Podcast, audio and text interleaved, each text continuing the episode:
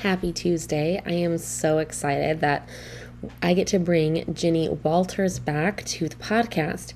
We had recorded a couple of months ago at this point and lost the audio.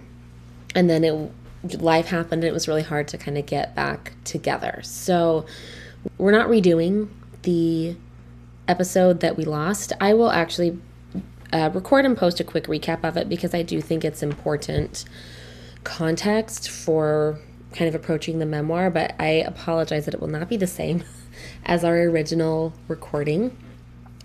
And also, I want to note when we recorded the episode that you're about to hear, my mic was not chosen was not selected as the recording mic, so my own audio is not as up to the quality that I prefer in in this in this podcast. So I apologize ahead of time, but it will it will have to do for now.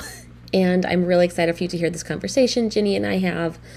And yeah, I just love having her back on the podcast. And I think you'll really enjoy this uh, deep dive into From the Ashes and how Jesse Thistle uses vignettes in his writing to guide the reading experience and to communicate a pretty difficult story. So let's get into it.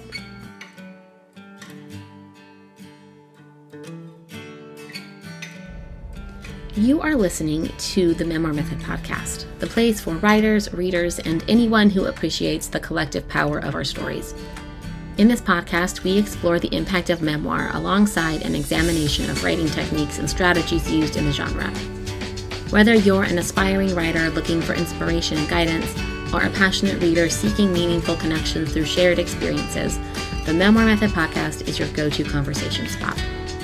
I'm your host, Charlotte. I'm an editor, writer, and the heart behind Bookish Edits. I am so glad that you're here. let's get started.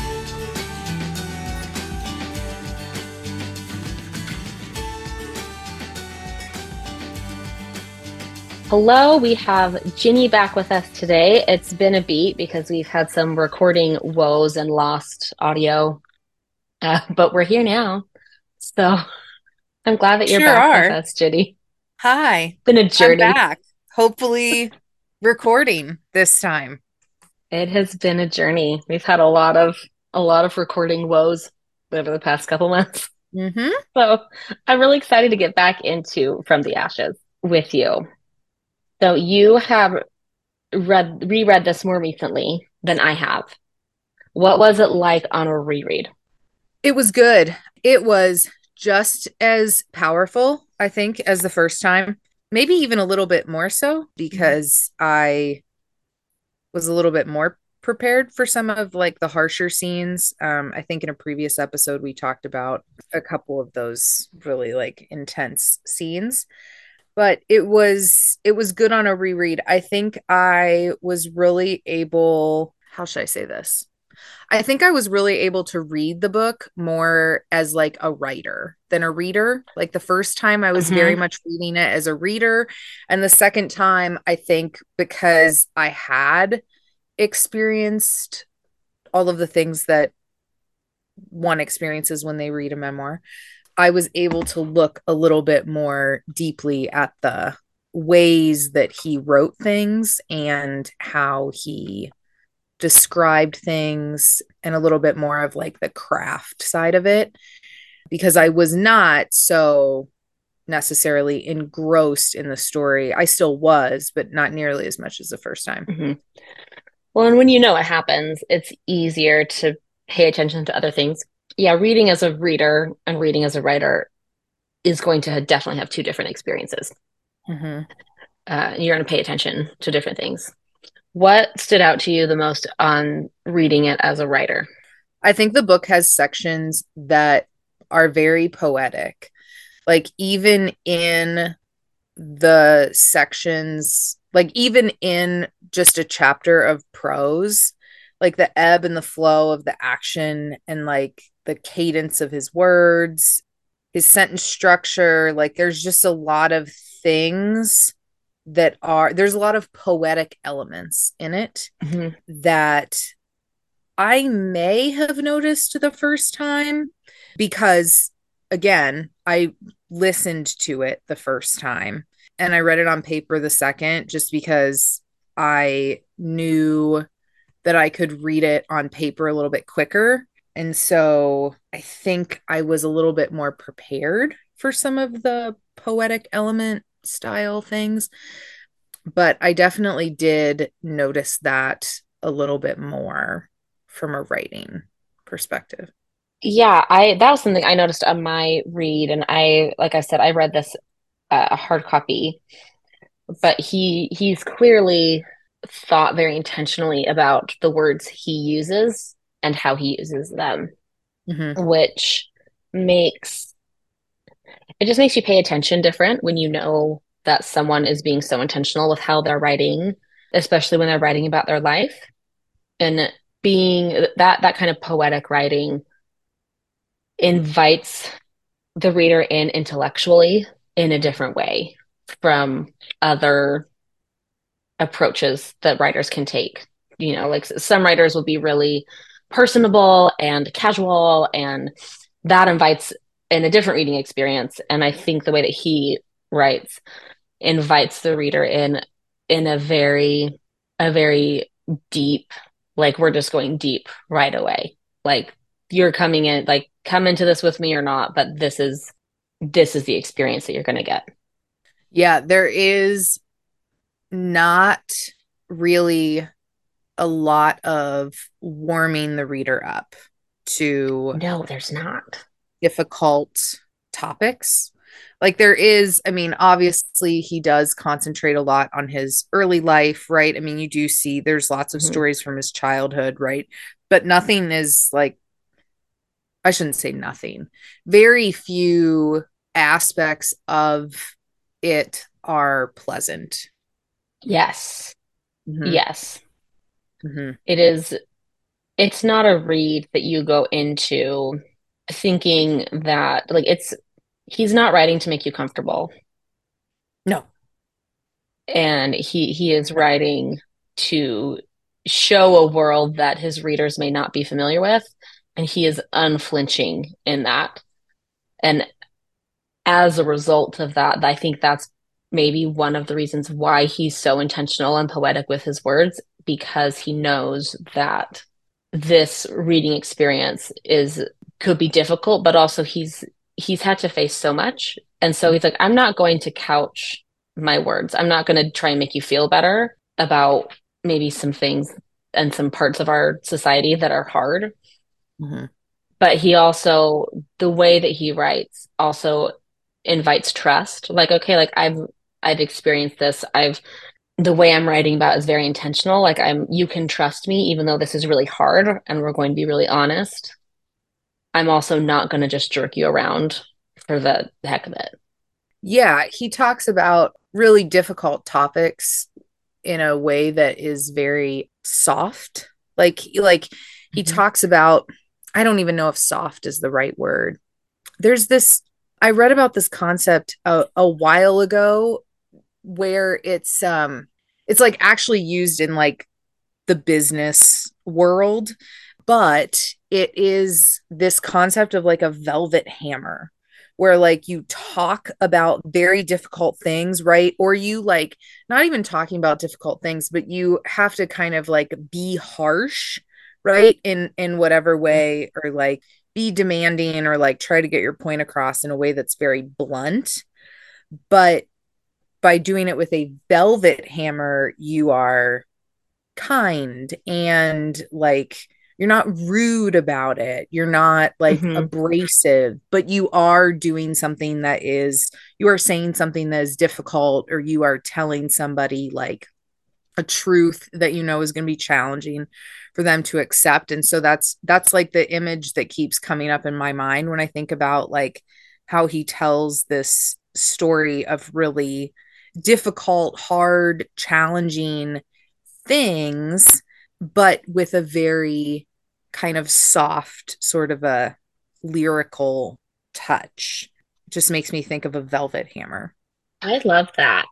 And I haven't heard that term before. It's lovely. And it it makes me think of, you know, when I'm talking with writers, you know, I, I talk a lot about we need to consider what you want the reading experience to be. Like, yes, you're writing for yourself, but if if you're writing for a reader, you need to think about what that experience is going to be for them, and are you crafting the experience that that you want them to have?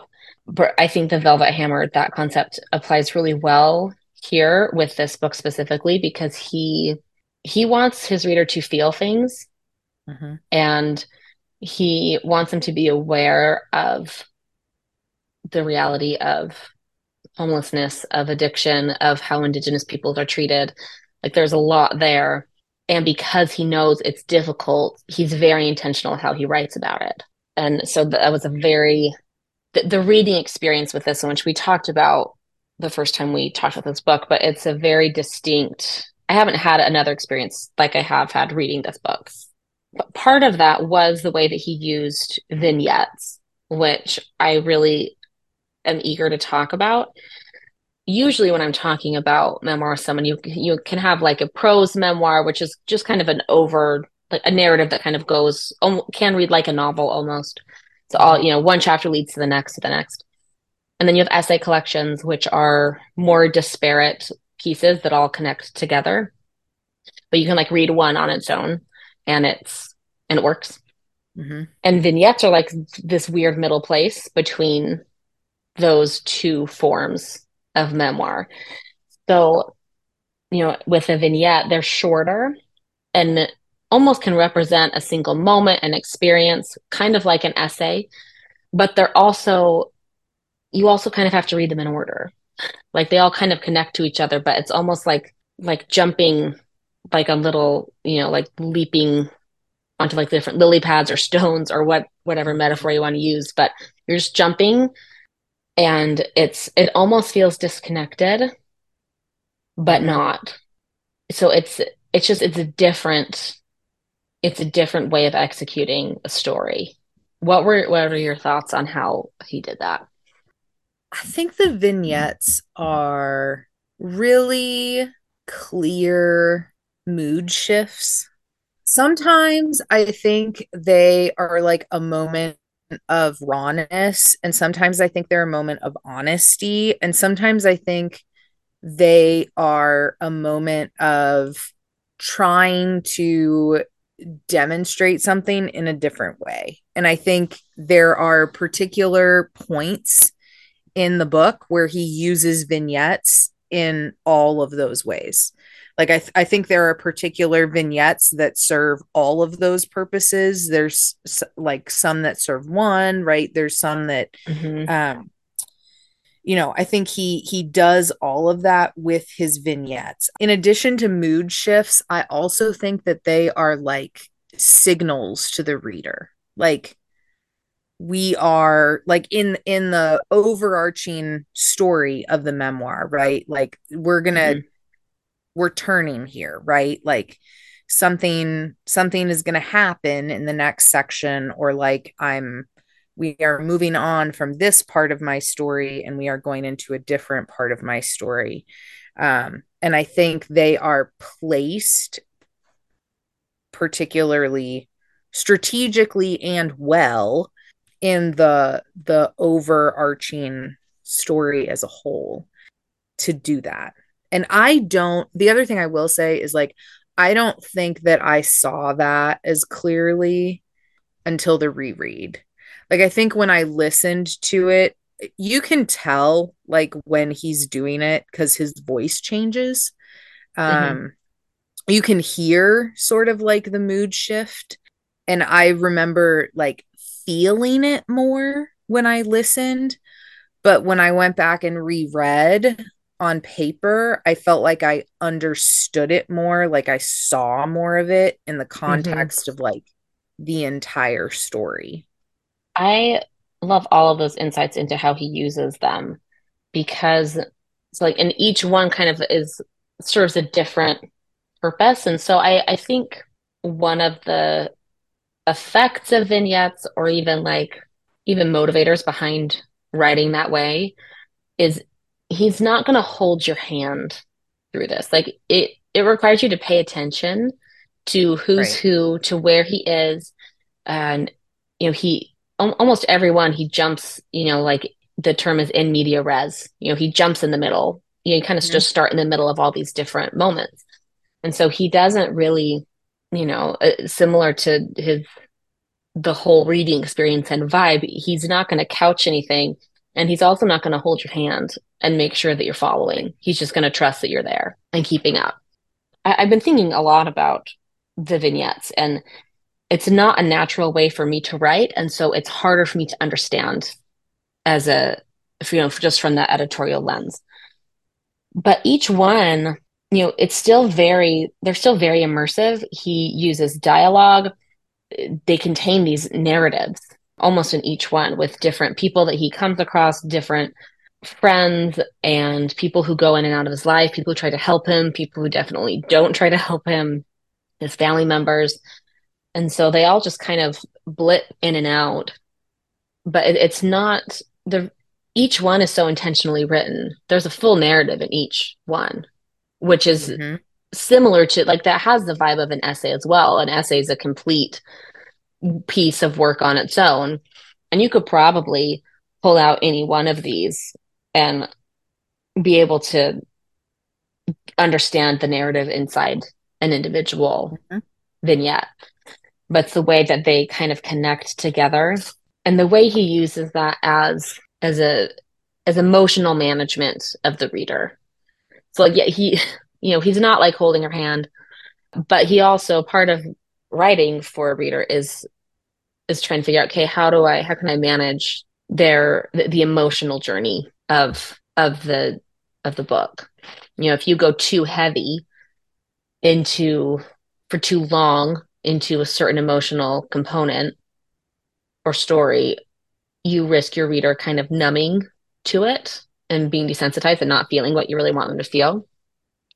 And if you spend too much time kind of skating and kind of pulling back, then you're going to lose them on the other end and they're not going to feel invested. Mm-hmm. So it's a tricky line to walk to walk. And I think he does that well with vignettes.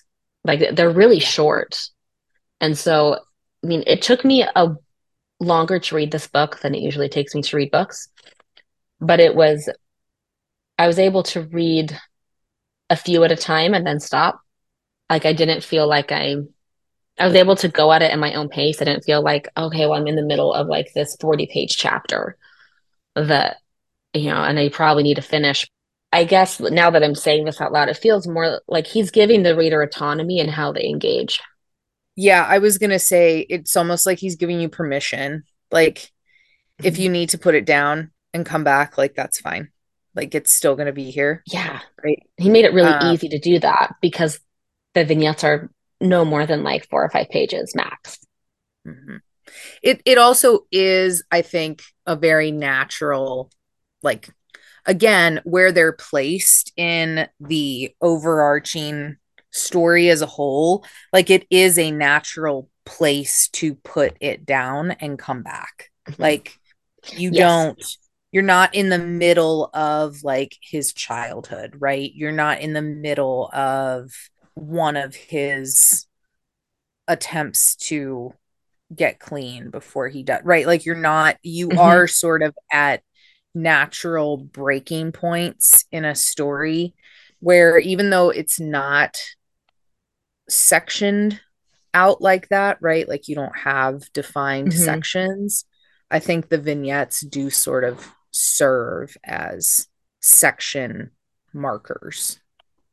They do. They're actually there actually are sections. Oh. You have like Lost and Alone and like with a year, like 1979 to 1987. Oh, that's true. He does break them up by years, doesn't So he, he? breaks them up yeah. a little bit. Mm-hmm. Yeah. The longest one is the Stolen Streets, where he's homeless most of the time and goes to jail. Yep. And I mean, each one has, you know, I don't know, the longest one has probably two dozen or more vignettes in it. So these are all really short. And he he doesn't like use cliffhangers that's not a device that he really employs like you are you are compelled to keep going which uh, i've mentioned before like i i just couldn't believe this was someone's life because mm-hmm. it was so so much happens to him And he goes through so much that if this were a fiction book, I would advise, hey, you need to pull back. There's no way this is believable.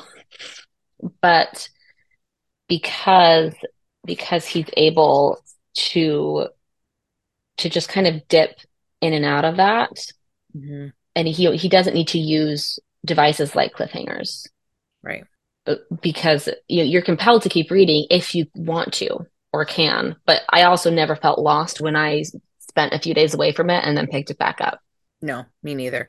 It did take me, I mentioned like it didn't take me as long to reread. It did take me a long time to listen to it when I read it the mm-hmm. first time on audio. It took me, I don't know, over a month, I think, which is a really mm-hmm. long time for me. Yeah. To read an audiobook, but I needed to take it some took breaks. me over a month to read it in mm-hmm. paper, and which is a long time for me. Yeah, I just needed to take some breaks because it's I don't know how many more times you can say this, but it's it's difficult and mm-hmm. you know the relationships like the the characters he brings in. We can touch on that for a minute, but mm-hmm. like with his grandparents and his brothers, even his mom, like it's hard and like I'm thinking specifically of his grandparents who essentially disowned him. I still think about he got into drugs. Yeah, no, that's and you know when he got to see him right before he died, and there's just a lot there. And yeah. he doesn't have to spend a ton of time with these with these people. I mean, like his grandparents are mostly present in his growing up years because they're the people who raised him. Mm-hmm. But after that, we don't see him a ton, but their impact on his life and those broken relationships are so potent that they really mm-hmm. stick with you. So he didn't really have to write a he didn't have to explicitly write about these characters or include them explicitly for them to have a major impact in how you see his story and how you feel certain moments that he takes you through. Pulling in his whole family, you know, his brothers, you get their frustration, just kind of throwing up their hands eventually, like, dude, like, I don't know what else mm-hmm. I can mm-hmm. do for you. Mm-hmm. And and his mother, that one was hard for me when I think about his mom to come back into his life.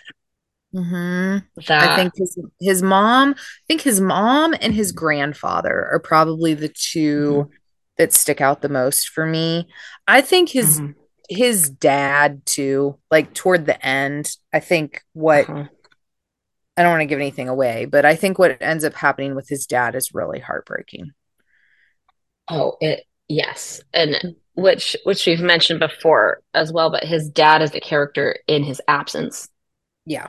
I and think I think we see his dad in a couple of vignettes at the very beginning. Yeah, and I think the only time he's ever present there.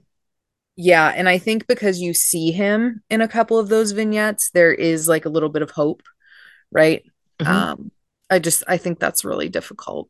And I, I think I wonder if that's another reason why he uses vignettes is more from a an inward experience of writing the book. I wonder if it would be easier to treat and engage with the relationships in the way of vignettes uh, instead of exploring all of the nuances of these relationships in on the page for someone else. Does that make sense? Yeah, like, I think it I would think that it would be deeply, well, possibly deeply, but at least minimally therapeutic. Yeah. That's and what that's what it I feels think... like to me. It feels like mm-hmm. it is the the feeling part, right? Like the mm-hmm. the therapeutic and, aspect of it. Mm-hmm. And I I just I get the feeling and I again I don't I could be completely off base here but you know he's he's done a lot of healing before he wrote this. And mm-hmm. so he's probably done a lot of healing in, in relation to each of these relationships. His mother his grandparents you know he he's not just he's not doing his therapy on the page but he's bringing that feeling to it. But he's also not the vignettes make it so that he doesn't have to invite the reader into a really private reckoning with these relationships.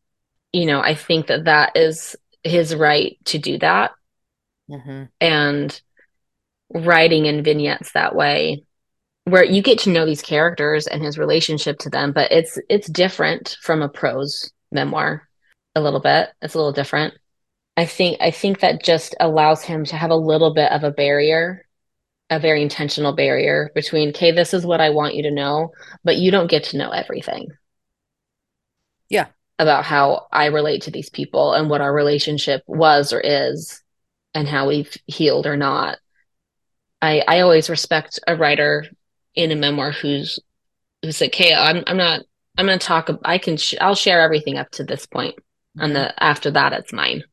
Yeah. And i think as a reader it's important to respect that well, I think that's also therapeutic, right? I mean, mm-hmm. how much it's a rhetorical question, right? But like, how much do we write that never actually makes it onto a page that anybody else reads, mm-hmm. right? It's a lot. It's a lot. It's a lot. And so to keep, to know yourself well enough to know I need to leave this, this is for me, right? Versus this is for mm-hmm. everybody mm-hmm. else, I think is an mm-hmm. important important level of self-awareness right as a as a human but also as a writer. Because also it's it's too much for a reader to give them like what is only supposed to be yours right? It's not fair. Yeah. No so, to either of you. No it's not fair. And so i think I, I do think that's an important element. And i think you see it in the vignettes more than anywhere else. Mm-hmm. I I saw this on before we wrap up this discussion. I saw this on Instagram recently, but I wish I could remember who posted this so I could cite appropriately. But uh, basically, a writer writes for themselves and an author writes for other people, mm-hmm. and kind of knowing where you where you like you as a writer fit within that, I think is really valuable to kind of figure out, okay, am I going to be an author right now and write for someone else, or do I need to be a writer and just yeah. write for me? Yeah. And and I think that I just I've been thinking about that a lot, and it's really interesting to apply that perspective to memoir and to kind yeah. of figure out where where a writer does hold back and where they where they choose to to pour out more for the reader. Yeah, that's important. Uh, um, Thank you for helping me explore vignettes. It's a it's a format I am I want to learn more about. And like I said, it's not one that's natural for me to write, and so I have a lot to learn about them. I Jesse Thistle uses them to great effect. Yeah, in his in his memoir. Thanks for having hey. me on to explore vignettes with you. I'm sure Thanks we'll do coming. it again. I'm sure we will um yeah our next episode we'll actually do a quick wrap up a wrap up about about the book and kind of our overall takeaways and and yeah so we'll that will be our next episode. Great. Okay. Thank you so much for joining us for that conversation. You can find Ginny on Instagram at Ginny Reads and Writes, all one all one word, and that's G I N N Y. So Ginny reads and writes. She's on Instagram, gives wonderful book reviews and recommendations. And I will also include a link in the show notes for you to purchase your own copy of From the Ashes if you would like to read along and go back to listen to other episodes where we have uh, deep dived this book. So thank you so much for joining along. Next week we will be having our wrap up, and I will I will also be dropping that that bonus episode where I do run from the ashes through the memoir method. Uh, uh, it will be a recap of the lost audio, but uh, so not the same, but also still still offering a lot of a lot of context for you as you go into this memoir yourself. So thank you so much for listening, and I will see you next week. You've just listened to an episode of the Memoir Method podcast. The Memoir Method podcast is presented by Bookish Edits. If you liked what you heard, the best way to support the show is to subscribe through your preferred podcast player. And if you're feeling especially inspired, I'd love it if you left a five star review on Apple Podcasts. Leaving a review really does help other readers and writers like yourself find the show. If you want to continue the conversation, you can find me on my website at bookishedits.com or on Instagram at charlotte.edits.books. Thank you so much for tuning in, and I'll see you next time.